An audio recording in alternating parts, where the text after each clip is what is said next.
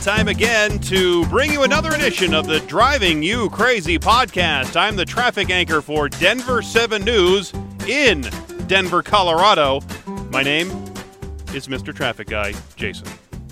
I'm Joseph. Um, I'm the pedestrian advocate, so to speak. Uh, I was very pleased to see last night we ran a piece on the dispute on the Cherry Creek Trail between pedestrians and bicyclists, the same dispute that's been going on for at least five years, per my research. You may know that it's gone back further than that.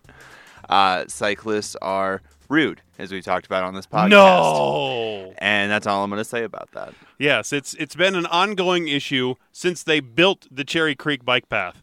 That the bikers want to go fast and weave in and out of people who like to walk and or run and not get run over by people on bikes. So in 2012, we were told by the city of Denver that the solution was for bicyclists to calmly announce when they're coming, right?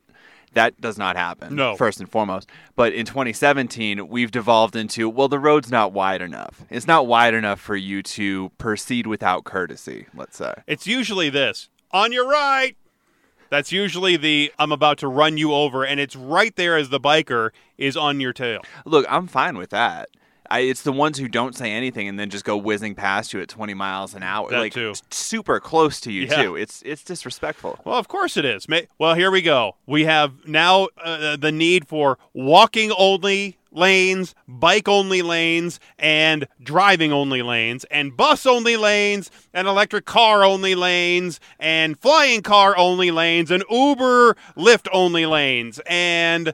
Uh, what else? Other lanes? Uh, I think you got all of sports it. car only lanes, Motorcycle only motorcycle lanes. only lanes. Yep, absolutely. Motorcycles with sidecar only lanes as If well. we were in Florida, we could add old guys on a scooter only lanes. Oh, we should golf have- cart only lanes. we should have way more. Uh, what was it? Rascal scooter lanes. Yes. Ra- there should be rascal racetracks too, for what it's worth. Let's see how fast we can get those bad boys going. Uh, it was sometime in uh, October. I posted this video when I was in Florida this one time outside of a Publix supermarket. This guy on a little rascal scooter driving right there in the parking lot like he was a car. I love it.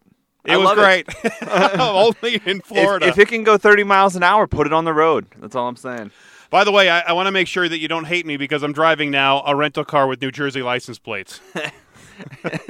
You know what's funny? New Jersey has gotten such a bad rap over the last 20, 30, 40, 70, 80, 90 years. I feel like they've turned it around. I feel. No, like I, I now am think so. sympathetic to New Jersey. No, you know what? Because honestly, I am driving this car. I finally uh, dropped off my car to get it fixed after it was hitting the parking lot about a month ago. So I have this rental car with the New Jersey plates, and I'm telling you, I am now a little freaked out with all the looks that I get from everybody here with these with these New Jersey any almost any. I would have taken Utah, Idaho.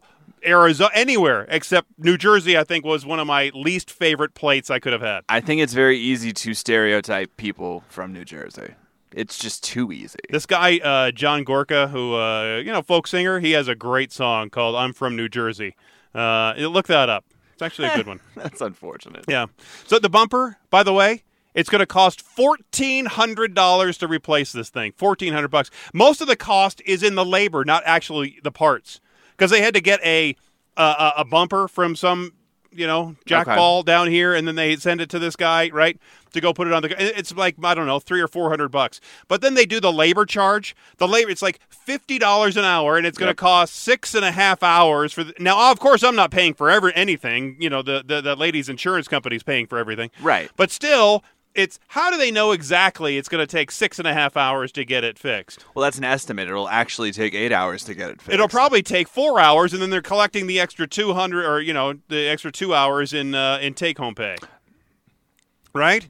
And then here's the thing: the insur- everything it's it's a it's a little bit uh, like a racket almost. Okay. So I go into the I go into the shop, and they have right there in the shop the insurance company. They got an office right there. The um, rental car people they have an office right there. Obviously, the shop people they have office. So everything is like a one stop shop, which does make it convenient for me. Right. However, it seems like it's a bit of a I scratch your back, you're scratching my back, we're scratching their back. Everybody's getting, you know, I mean, not quite, not quite Matt Lauer esque, but we're get, you know, we're getting a little bit comfortable here with each other. Well, I think you're certainly, if you're an auto body shop and there's a rental shop within the same building as you, you are recommending to your customers, hey, go ahead and drop that car off Right. overnight. We got a rental right here for you. Exactly. You don't really have a whole lot of competition, and they've already made it. So you are going to take this re- this insurance company, Yep. and you're already going to take this rental car company. You really don't have a chance to shop around. Mm. You know that sort of thing. Mm-hmm. I mean, but it was, and because I'm not paying for it, it is convenient. I guess it's still a pain in the butt because some lady hit me, and now I have to deal with getting you know turning my car into the whole thing. And Right. They say it should be done by the end of the week. I just hope. isn't it just so unfortunate that as a driver, it's very easy for other people to ruin your day and make your life more difficult. Yeah. I mean, really. I should, here's the thing: there's other people dealing with real issues in, in in the world, and I'm I'm whining that that I've rented a, a maroon Kia Sorento with New Jersey plates. Mm-hmm. That's that's what's the worst thing going on in my life. Are you sure people aren't staring at you because it's a Kia and not because of the New Jersey plates? no, I, I- well, it might be a double dose There of ugliness right there. I mean, people are having their houses burned down in California, and, and, and I'm complaining about having New Jersey license plates. and it's maroon, man. And yeah, there's a lot wrong with that car. Oh, there is, you know, and it never. They always just smell. You never get a rental car that smells good. That's true. And this one's got 34,000 miles on it, so you know it's been around a while. Anyway, during the Golden Holiday weekend in China, expressways across uh, China were clogged as hundreds of millions of Chinese people went on vacation. Well, one woman was stuck in one of those hellish traffic jams, and she had to go through uh, go to the bathroom so badly apparently that she thought to herself, "I just can't wait anymore. Mm-hmm. So he- here's what I'm going to do. I'm going to I'm going to leave my car parked in traffic." going to get onto my car, run to the side of the highway to answer the call of nature. Mm-hmm. So that's what she did. Well, when she returned, her vehicle was now nowhere to be found. Expressway police helped the woman who had left her cell phone in her car, driving her to a service station where she could then call her family to get a ride home. I have many unanswered questions here, Joseph. Go on. I'll be happy to try to answer them for you. First, I want to know if none of the drivers could go anywhere, how could the thief make a getaway in her stolen car? That is a very good question. That is that is a question that is worth answering. I don't have an answer for you that makes any sense. So how random is it there was someone who was criminally minded nearby that took advantage of this woman who who must have seen her had to go to the woods at that one moment in time and then was able to steal her car while she was in the woods. uh, that's a coincidence. I mean the odds are pretty high I would think, right? You got to go with coincidence, right? There's no other explanation for it. The odds maybe are not as high as winning the Powerball, but I- I'm guess I'm guessing they're up there. Mm-hmm. I guess the lesson here is if you find yourself in holiday traffic in China and you need to go to the bathroom and, and, and when you leave your car for, for the bushes, bring your keys. Right. Or never go to the bathroom. You, you well, can you're take going to your go pick. in your seat? Yeah. Well, I mean, there was that astronaut lady from a few years back that drove Oh, with the 700 miles with the diapers. Yeah, to kill her uh, ex-lover. What we used to have in our car when the, when the girls were, were smaller after they, they were potty trained, we had a uh, little, it, it was this little plastic potty seat basically. Okay. Mm-hmm. And then you would put the, uh, you lift the little seat up and you put a, like one of those gallon size uh, bags there Okay. over it, and you close the seat so it would hold it down, and off they go. Perfect, real easy. Now, for a guy like me, I think I'd need a bigger bag. Easier for a guy than a woman to uh, accomplish that task. That's true. Maybe this is the idea right here. All right, people, here you go. Here's your here's your driving you crazy podcast idea of the week. Combine somehow a toilet seat in the seat, the driver's seat of the car, or maybe all the seats of the car, connected to a series of tubes that go under the car and then just drain to the street. And there you go. You can just cro- go drive cross country and never stop. Thank you very much. I think you just you just set up a scenario in which the people of America are covering our streets with feces and urine. Um, I didn't think about that. I don't know if I support that. anyway. Um, but if it was a guy that had stopped his car and went to use the bathroom on the side of the road, the car wouldn't have been stolen because it wouldn't have taken that long. Just saying. Okay. All right. Well, Just saying. all right. One eye popping intersection in northwest Iceland is getting a lot of attention because the new pedestrian crossing lane there looks like it's levitating a few inches from the pavement. Okay. I have pictures of it in, on my Facebook page, uh, Jason Luber, traffic guy. Uh, it was inspired by similar floating pedestrian crossings in India, because speed bumps apparently have been getting a lot of flack after that study in the UK that it uh, they cause a lot of air pollution and vehicle damage. We've talked about speed bumps in the past. Not a big fan. Uh, the pavement marking company says creating the effect was fairly straightforward. They used wooden floor planks, a small ha- handheld paint gun, and chalk to make these lines on the pavement and then sorted out the right angles to create the illusion. Have you ever seen those soccer matches in the UK or in other parts of the world where they actually have like these 3D graphics painted onto the field or oh, sorry, onto the pitch? Uh, and it looks like these it looks like they're 3D like these things are standing up while, while these guys are running over it. It's pretty neat. Yes, the uh, Toronto Raptors for a couple of years had a basketball court design that was the same way. They had their logo on what appeared to be like a placard behind either backboard. It was very jarring, actually, the first couple of times you see it because you do think that it's a three dimensional object just sitting in the field of play. And they say people are now driving differently over this crossing, even if they're eventually getting used to seeing the 3D effect. So, in that way, I guess it's a success. More floating crosswalks are planned for the town, best known for its fishing industry and dramatic fjords. Believe that's how it's pronounced, fjords. Uh, I think you nailed it. Um, I would love to see this here in America. I think Yeah, I think a city could really get a lot of attention for becoming the first city to install floating sidewalks like this, and it wouldn't even be an installation, right? It's just a repainting. Yeah, it's just a repainting, and you just do it in a uh, in a 3D way with the right angles, and and boom, it's done. I vote that Denver does this on Colfax. If they're Oh. going to paint hideous designs into the crosswalks, you may as well make them levitate too. I will call the new uh, director of public works directly. And if he takes my call, then I let him let him know our idea. just name dropping, no big deal. Uh, last week we talked about some of the most expensive cars in the world, and all of them are very, very fast. But most of us don't own a supercar whose speedometer maxes out around 300 miles an hour.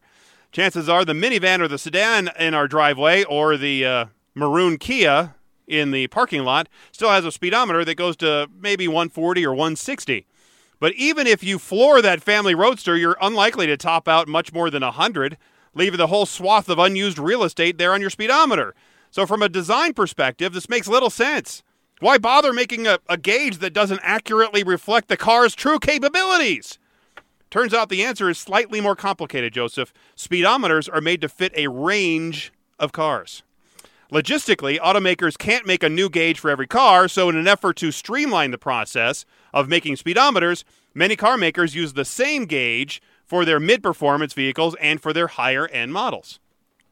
So, this practice also reflects the manufacturer's need to sell internationally. So, cars that travel mostly on roads without speed limits, let's say the Autobahn or Montana, uh, they need some extra room on the dash if the car's performance will match the road the car travels on most. So, some manufacturers still have vested interest in appealing to people's need also for the speed they like to drive. And higher gauges make dull cars seem sporty. Regulatory agencies have also tried to redesign speedometers over the years, but mostly to no avail. Now, there are other benefits and drawbacks to the higher speed limit speedometers. There does seem to be a psychological effect of having a speedometer far exceed the normal driving habits of most drivers. So, if the gauge topped out at, let's say, 80, highway driving would push the needle all the way to the edge, which would induce some degree of concern, you would think. But if it tops out at, let's say, 140 or 160, the line would stay mostly vertical on the gauge. It would seem further from the car's peak performance and therefore safer. Of course, if those numbers are so high that drivers start believing they can handle high speeds, they may drive more recklessly. Suddenly, a used Honda Civic starts to look a bit more like a Bugatti if your speedometer goes up to, let's say, 220.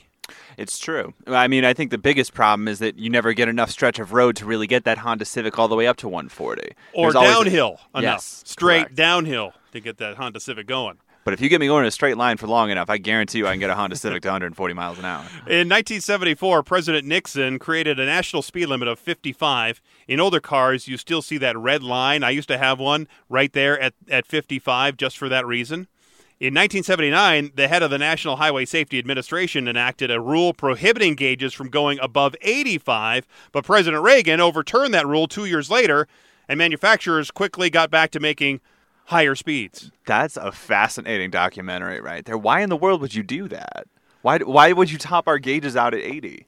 Well, maybe Do you know why? no, probably to say that you can't go high, faster than 80 because back then in the 70s it, you know the gasoline deal was a big that's why they lowered the, the speed limit to 55 to Uh-huh. conserve gasoline and to make the roads quote unquote safer but you know as as as technology as roads have uh, been engineered better as cars have been engineered better tires are better so it's safer to drive these cars now than those cars in the past I guess, yeah, I'm, I'm thinking about a 2017 car in 1979 terms, but at the same time, like cars go 100 miles an hour. Like we can't dance around that and act like they don't, and people need to know if they're going that fast. There's no way I would have driven my 1975 Plymouth Fury 100 miles an hour.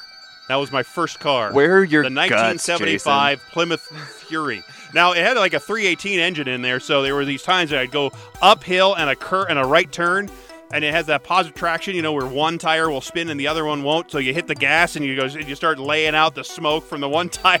it was great.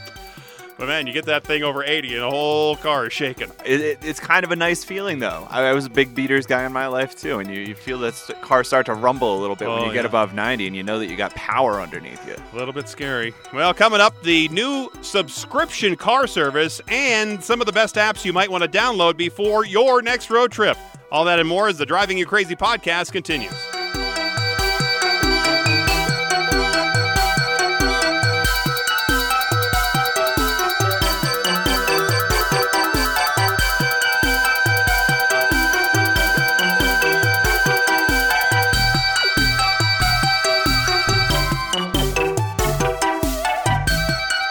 I'm Mitch Jelniker, and you're listening to the Driving You Crazy podcast with Jason Luber. my favorite person to work with on the morning show. I mean, I like every. You can't do that to me. I just did. I like everybody for different reasons. I have to say that Lisa and I have definitely formed a really fun bond. Of course, you know, anything with Lisa is highly entertaining. Uh, if you've ever ridden with her in a car, it's slightly terrifying.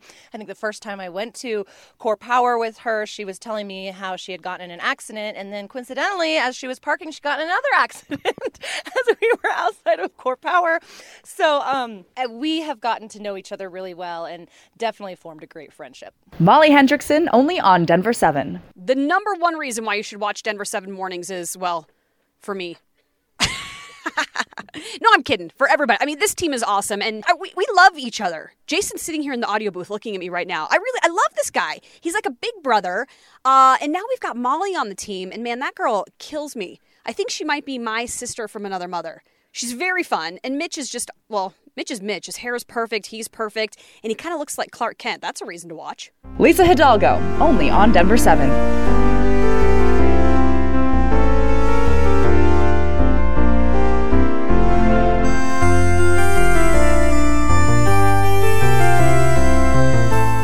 Welcome back to the world famous Driving You Crazy podcast. He's Denver 7 holiday driving advocate Joseph Peters.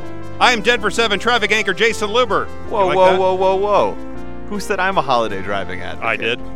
I am flying for the holidays. Oh, you are? Yeah, I Well, mean- see, we're featuring holiday music here this month, and so I think that it, it's apropos. Yeah, I agree. I'm holiday flying advocate Joseph Peters. I certainly don't want to get stuck at Denver International Airport or get stuck without my bags this year, but I have a feeling one of those two is going to happen. Where are you flying to? Uh, Connecticut, Hartford. Nice. Yes. And when are you flying away? Uh, Christmas Eve, bright and early. So we're gonna hop on the A line to the train at 3:30 in the morning, which I assume is prime time to get mugged. I don't know that for a fact. I'm just guessing. well, let us know how that goes. I will be happy to do that. Here is what the world needs. Uh, it, it could be a commuter's perfect Christmas gift: a travel mug that they say will reduce distracted driving. Some I don't buy company, it. Well, I don't so- buy it. Well, you might buy it. Some company has come up with just a thing, and they call it the side sip. The problem with your coffee tumbler right now is that you can't see the road when you're drinking out of it. Right? You tip your head back. The mug blocks your view. You get temporarily blinded for a few seconds when you're when you're drinking your coffee, especially when you get to the last drops. Well, this new coffee mug, it's called the Side Sip. It was launched on Kickstarter, and what's so special about it is it allows the drivers to continue to see the road while you drink because you're drinking from this thing to the side. There's like this little, I don't know, it's like an attachment that sticks out from the side a bit, and that's where you're drinking from. And so when you when you drink, you can still see the road because the tumbler's not in front of your eyes. Like imagine your Dun- Dunkin' Donuts drink over here, and instead of the straw being right in the center, it's more over to the side, so you can so you go like this, like that. Well, you know you can't see this because this is a this is radio, but um, But exactly like imagine. this. just imagine that. You see, are you seeing? Listen, No. man. All I'm saying is straws. Right? We invented straws. we have a perfectly good solution to this problem. But straws are killing the world. They're killing the oceans. Allegedly. Allegedly, they're killing the oceans. So is global warming, allegedly. It it so this thing costs twenty six bucks, a little expensive for a tumbler. Well, the tumblers are pretty expensive anyway. I think they're way overpriced of what they, they really give you. Completely agree. Uh, it, you know, it's neat, but I don't think it's the end of distracted driving. I thought it was going to be a, a coffee mug that also like reads your text messages to you because that might cut down on distracted driving. I posted it on my Facebook page if you want to see how it works. Interesting. you Okay. So Volvo, they came out with this uh, new subscription service that gives customers access to cars for a monthly fee.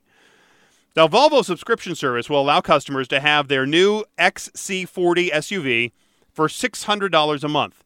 Cadillac launched a subscription service that has their customers paying 1500 bucks a flat monthly fee to drive whatever vehicle they want for the month, and drivers can change vehicles each month to meet their needs if they want. But that's pretty expensive. But this Volvo thing is way more affordable. And this plan from Volvo, they say, is to make having a car as easy as having a cell phone.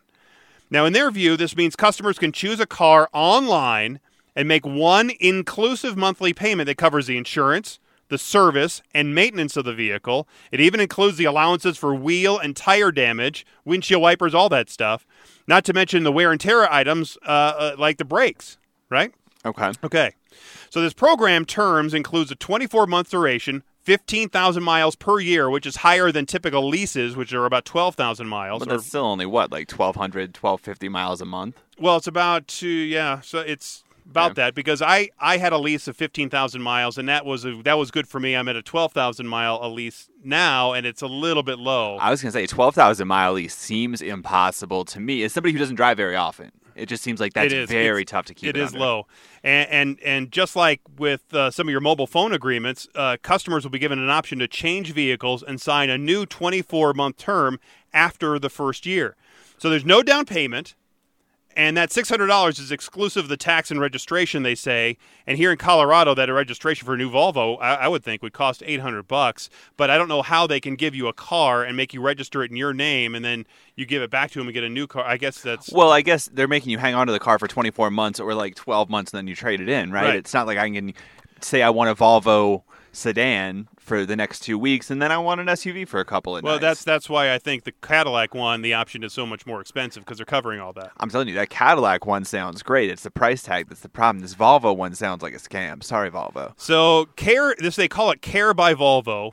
It features 24/7 customer care and concierge services, including roadside assistance. Subscription customers will be covered under a premium personal insurance policy by Liberty Mutual.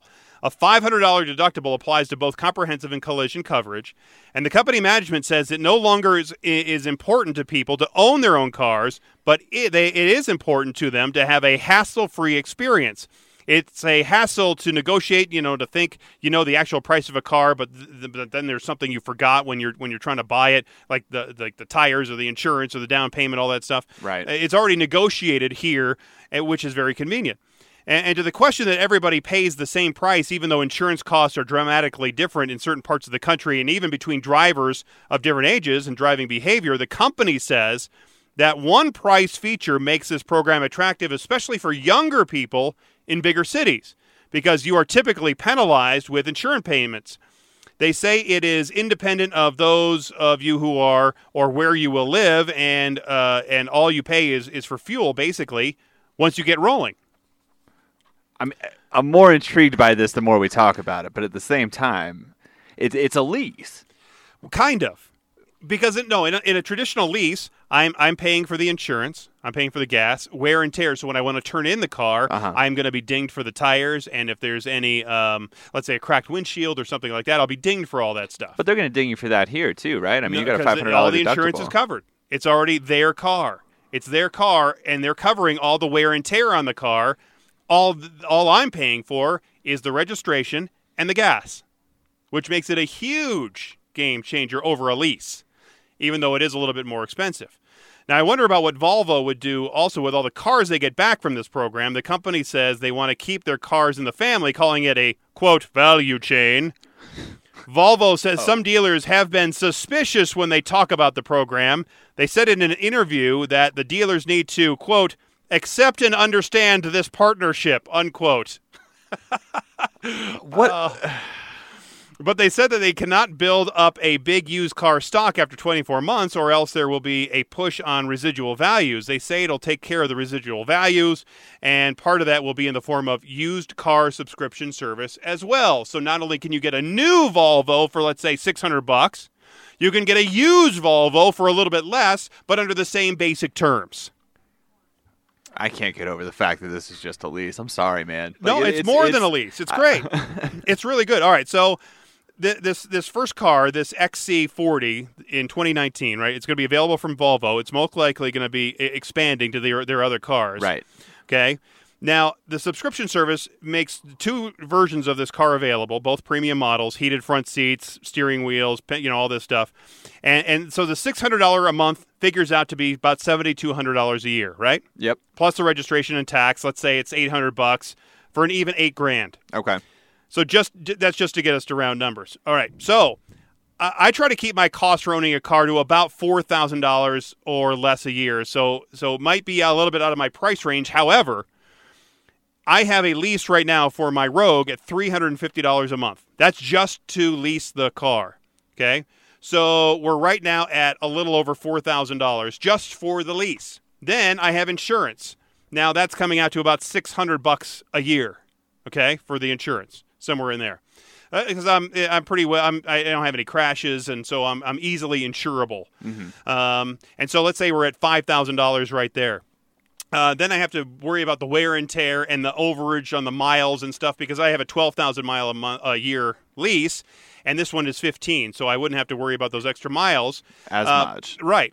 So right now, I, I'm thinking, and then my Rogue obviously is nowhere near as as luxurious as that Volvo. I mean, it's the Volvo is nice. I mean, that's a nice that's a nice SUV. It to, to me this seems like a real play for that millennial iPhone generation that wants to have the newest tech every year, right? Because right. I mean, you're and that's t- exactly where they're going. you're taking a lease, you're simplifying it so that there's fewer payments. You're you're allegedly reducing the the amount of fees that you're going to get hit with as a consumer. That's where I'm really skeptical. It always feels like these companies find a way to slide an extra five hundred to two thousand dollars worth of fees in there somewhere, and that's I, I I mean I don't see any way around that. I'm giving them the benefit of the doubt. If this was down to let's say five hundred dollars a month for that Volvo with all the same features, I'm in. Well, and what gets me because I am part of that millennial generation is like, you tell me I can get the ne- the newest car on the market every year, I'm in. Yeah. I'm in, and, and I don't have to worry about paying any sort anything aside from one payment per month. Yeah, I'm because in. maintenance on these i mean the oil changes in my wife's old audi when we used to have a, a,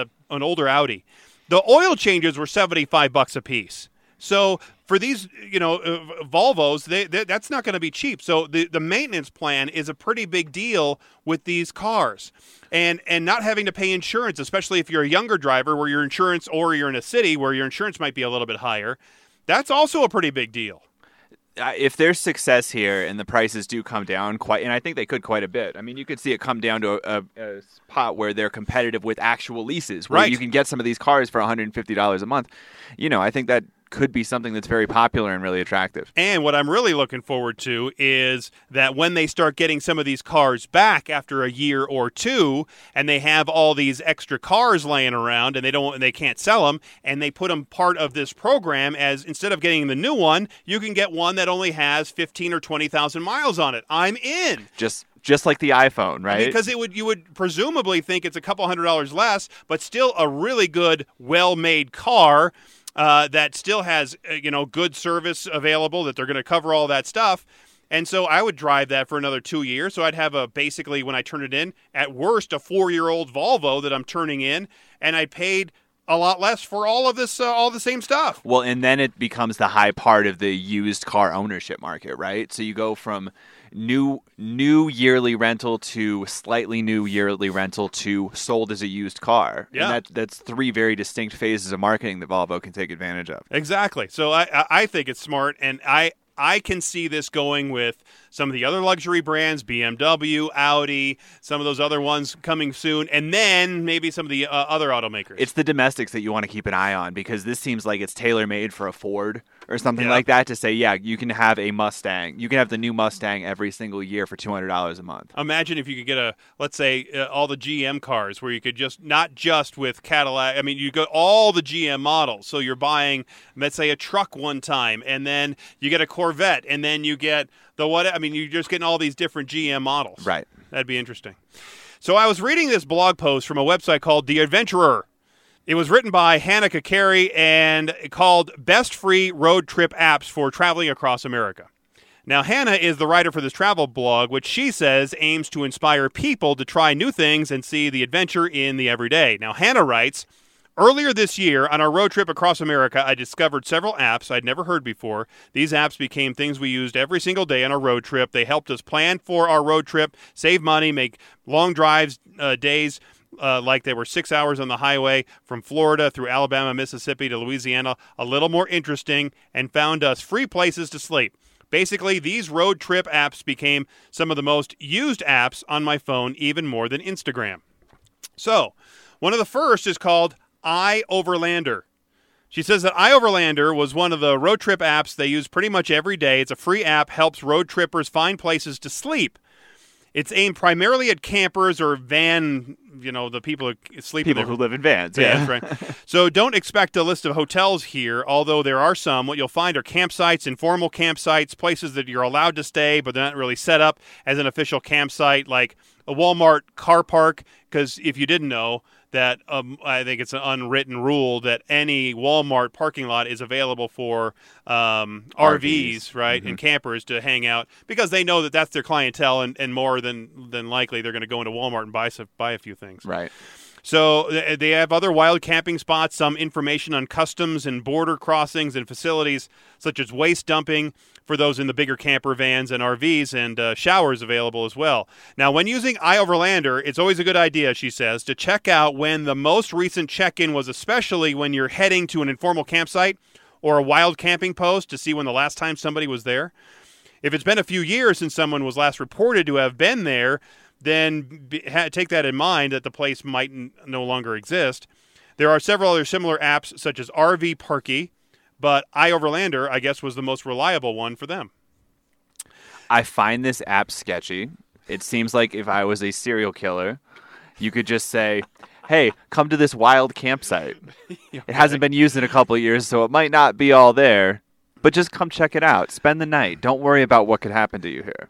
Or how about there's glowing reviews of this nice, isolated, remote place in the woods that cell phones don't work. It just so happens that cell phones don't work. It just so happens. And they don't see people after There's been numerous check-ins there. It seems safe. Let's go ahead and stay there. It's a lovely place. It's a lovely place. App number two, Gas Buddy. Alongside iOverlander, we use Gas Buddy loads. Gas Buddy helps you find cheap fuel in the USA, Canada, and Australia. The prices are updated frequently and regularly, and with uh, as with iOverlander, make sure to see when the gas prices were last updated. We found that when a gas station's price hadn't been updated in over 24 hours, it probably wasn't the current price. Usually, the current price was a little higher. While the prices weren't accurate 100% of the time, we definitely saved a lot of money throughout the entire three month road trip. By using this app, it helped direct us to gas stations we never would have known existed. So thank you, Gas Buddy. Absolutely. Yeah, I've used it. I use I would use it on a road trip. I don't know if I would use it just every day because it seems like it's a little tedious to go find the place where I can save 30 cents on a full tank of gas. When I was doing uh, gas stories more often, when the gas prices were you know in the high threes, four dollar range, I used to use Gas Buddy as a as a, as a reporting tool. Back when you heard the phrase "pain at the pump" Oh, yes. too often. Well, now now you're here. you hear that stuff all the time. It's hor- all right. So Kindle. Since I didn't want to buy a load of books while we were living in our van, I used the Kindle app on my phone to read. I read so many books over the three months and really fell back in love with reading. When we tried, uh, when we tired of the radio or a Spotify playlist, I'd open up the Kindle app and read read one of the books I downloaded out loud, so Tom, who was obviously driving at the time, could hear the story too.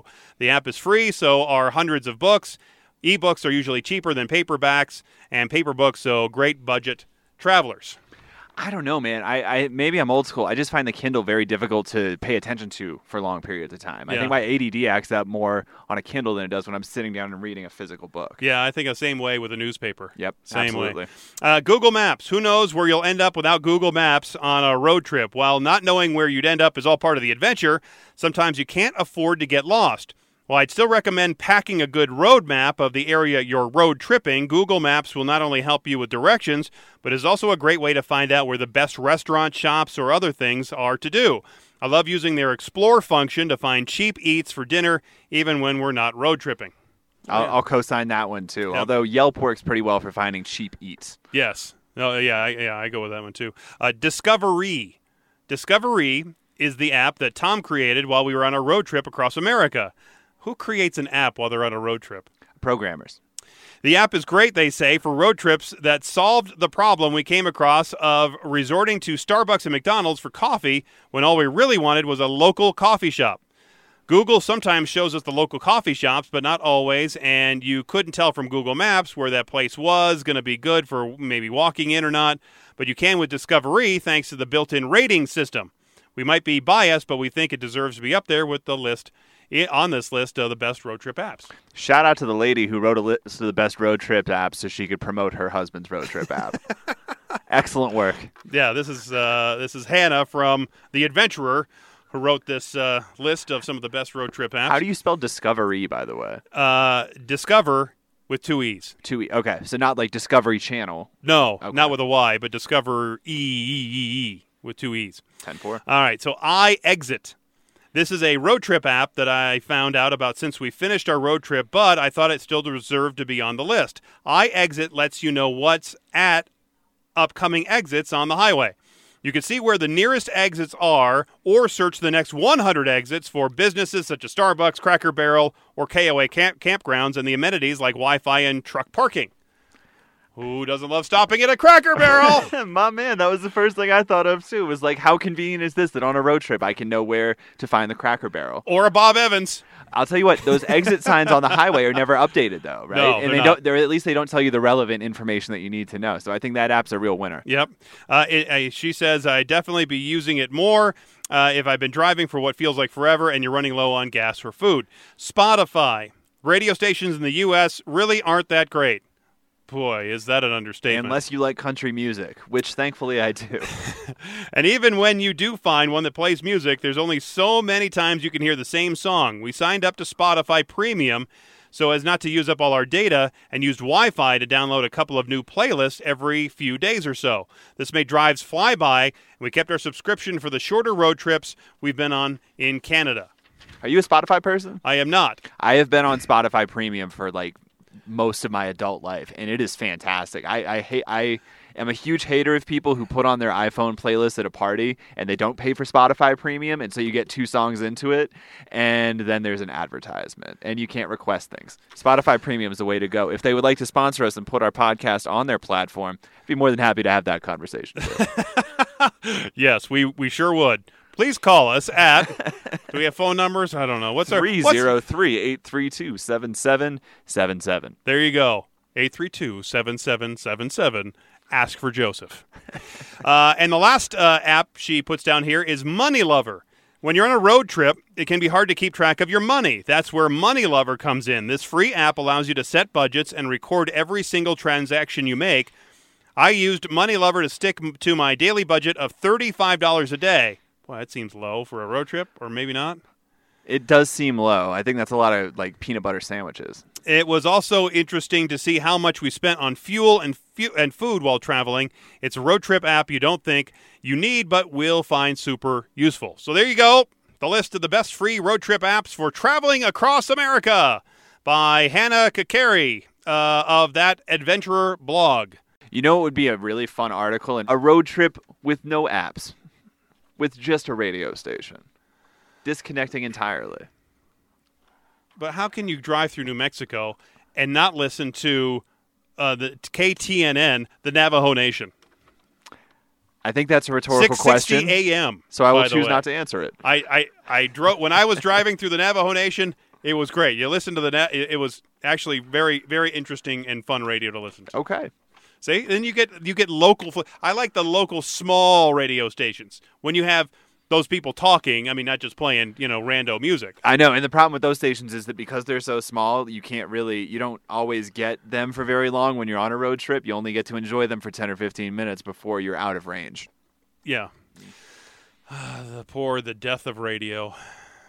It's really disappointing. It's true, but there Very, will be survivors. That that technology may be a dinosaur, but it's still walking the earth, and there is still plenty of people who who uh, pay attention. Well, yeah, there and there are, and and you know what? If you get good radio, uh, there are a couple of good people doing radio, and and they stand out because they are good. But that's it's few and far between. There's too much. Blech. Well, and it, but it gives you a platform, and it gives you an opportunity to really jump off your social media presence. I think radio can be a good springboard to something bigger at the, in this day and age. Well, that's about all we have for. That's why we're doing the podcast, right? Amen, man. There you go. Uh, that's about it for this episode, number 53 of the Driving You Crazy podcast. Again, we're giving you our contact information at the end of the program. You can I'm- find me on Twitter, Joseph Denver Seven. I'm at Denver 7 Traffic. We're both on Instagram too. I just use my name, Joseph Peters. He's Denver Seven Traffic. Yeah, Denver 7 Traffic, and I just put up a really funny picture of a Channel 9 news truck getting towed away down Speer. It's quite humorous. Anyway, thanks again for listening. Thanks again for being here. Until next time, I'm Jayson Luber, the traffic guy. I'm holiday travel expert and advocate Joseph Peters. Be safe, and as always, happy motoring.